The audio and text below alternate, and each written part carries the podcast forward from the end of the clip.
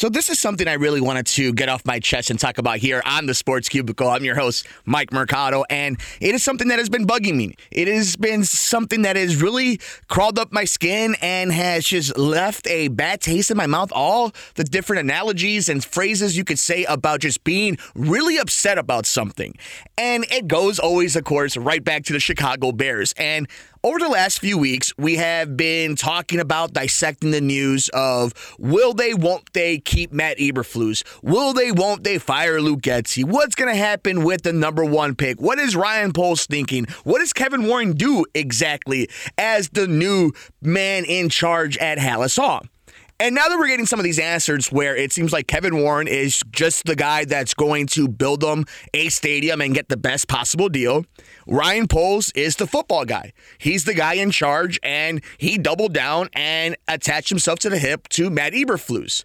And if it wasn't for the fact that this coach that who by all means did get a raw deal in his first year where they were rebuilding and they just tore down the entire roster. Still lost 10 games this season. Had blown leads multiple times late in the fourth quarter to lose said 10 games. Cleveland denver ring a bell? What about getting blown out like you did against kansas city how about your team not showing up the first game of the season against Green Bay, or I don't know, the last game of the season against Green Bay? Fired coaches on the offensive side and defensive side. Weird stuff going on with the coaches that you hired. While saying all that, of course, the Chicago Bears are in a perfect scenario where they have cap space, they have talent on defense, and the number one draft pick with other draft capital, and a decision to make at quarterback a actual tough one. And of course, they take a step back. They step on their own feet, they trip on themselves, and they land face first. And it's just more agitating as you start thinking about it. Why did they keep this man even after firing Luke Getsy? I don't care how good you think the defense got, how much better the progression may have been. A lot of that has to do with health, having studs there like a Jaylon Johnson, having studs come to your team like a Montez Sweat, having revelations like a Tyrique Stevenson, like obviously Kyler Gordon. There's obviously reasons why this defense got better. How much of it had to deal with Matt Eberflus himself, who by all means is a good defensive coordinator, and I do want to give him credit for some type of development. But for that to be the reason that you hang your hat on in a cycle where I go on Twitter, I go on Instagram, you go on TikTok, you watch ESPN or any one of these other major sport news outlets, and what are you reading? Jim Harbaugh finishes interview with the LA Chargers. Bill Belichick finishes interview with Atlanta Falcons. Is Mike Tomlin on the hot seat? Where will Mike Vrabel end up?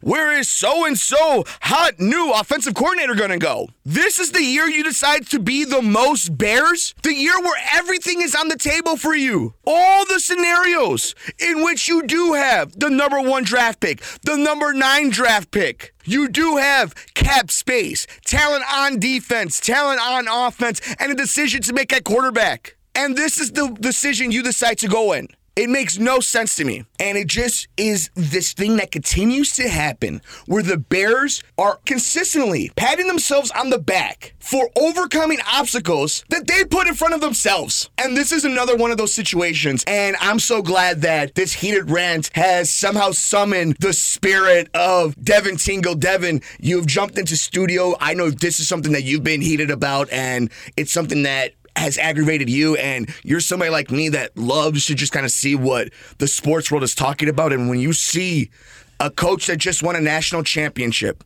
and a coach that has won not one, not two, not three, not four, not five, not six, not seven, Super Bowls, and a chance that Mike Tomlin, a guy who's never had a season below 500, might be available, and the team decided to keep Matt Eberflus. I mean, what what emotions? How angry do you get the more we get past that press conference? Let's see who can yell louder, you or me, Mercado, and just let's just let's just I I'm I'm gonna go back here. I think Jerry Reinsdorf has just rubbed off on every bleeping Chicago owner in the entire city of Chicago here. Because let's just take a look here.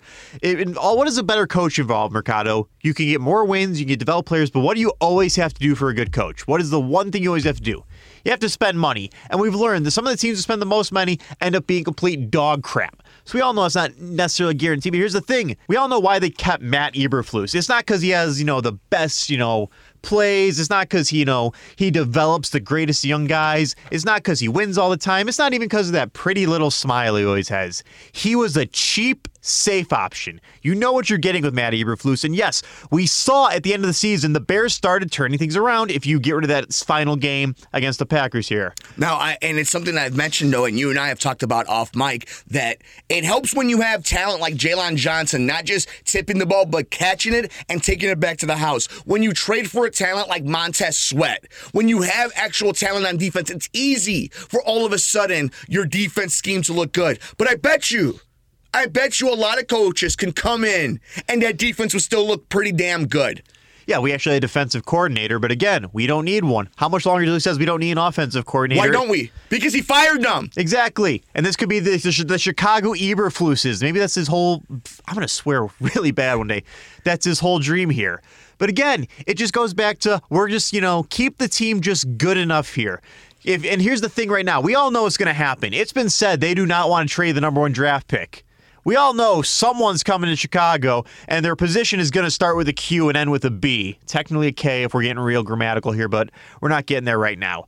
You're now getting Matt Eberflus probably weasels his way like Chris Getz said. Give me what I want, and I'll turn this team around. And when this team finishes two and fifteen next year, then what's your excuse?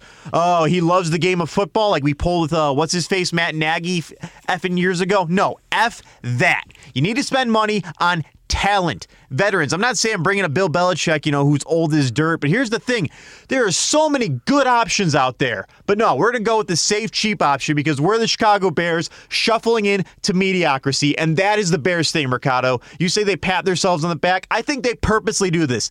They purposely screw themselves over and over to fix their own problems. Be like, look at us, we turned this around. We were the worst record in the NFL last year. Now we're in the mids again because, you know, you always know the teams that finish 500 always, always go on to be great the next season or two, right?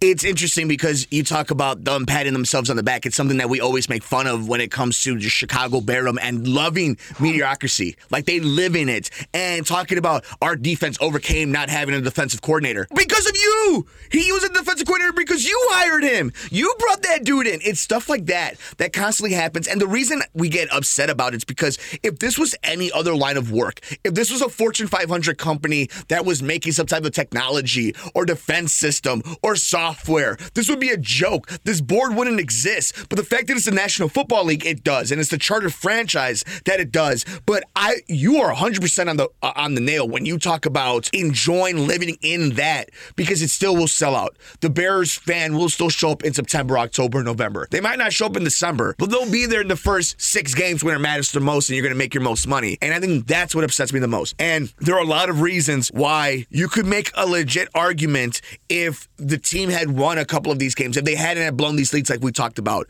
But there is no good case you could bring other than continuity. But what are you trying to continue? What is it that you're trying to continue into next year? Making hey, money. It definitely isn't on the field winning because you haven't won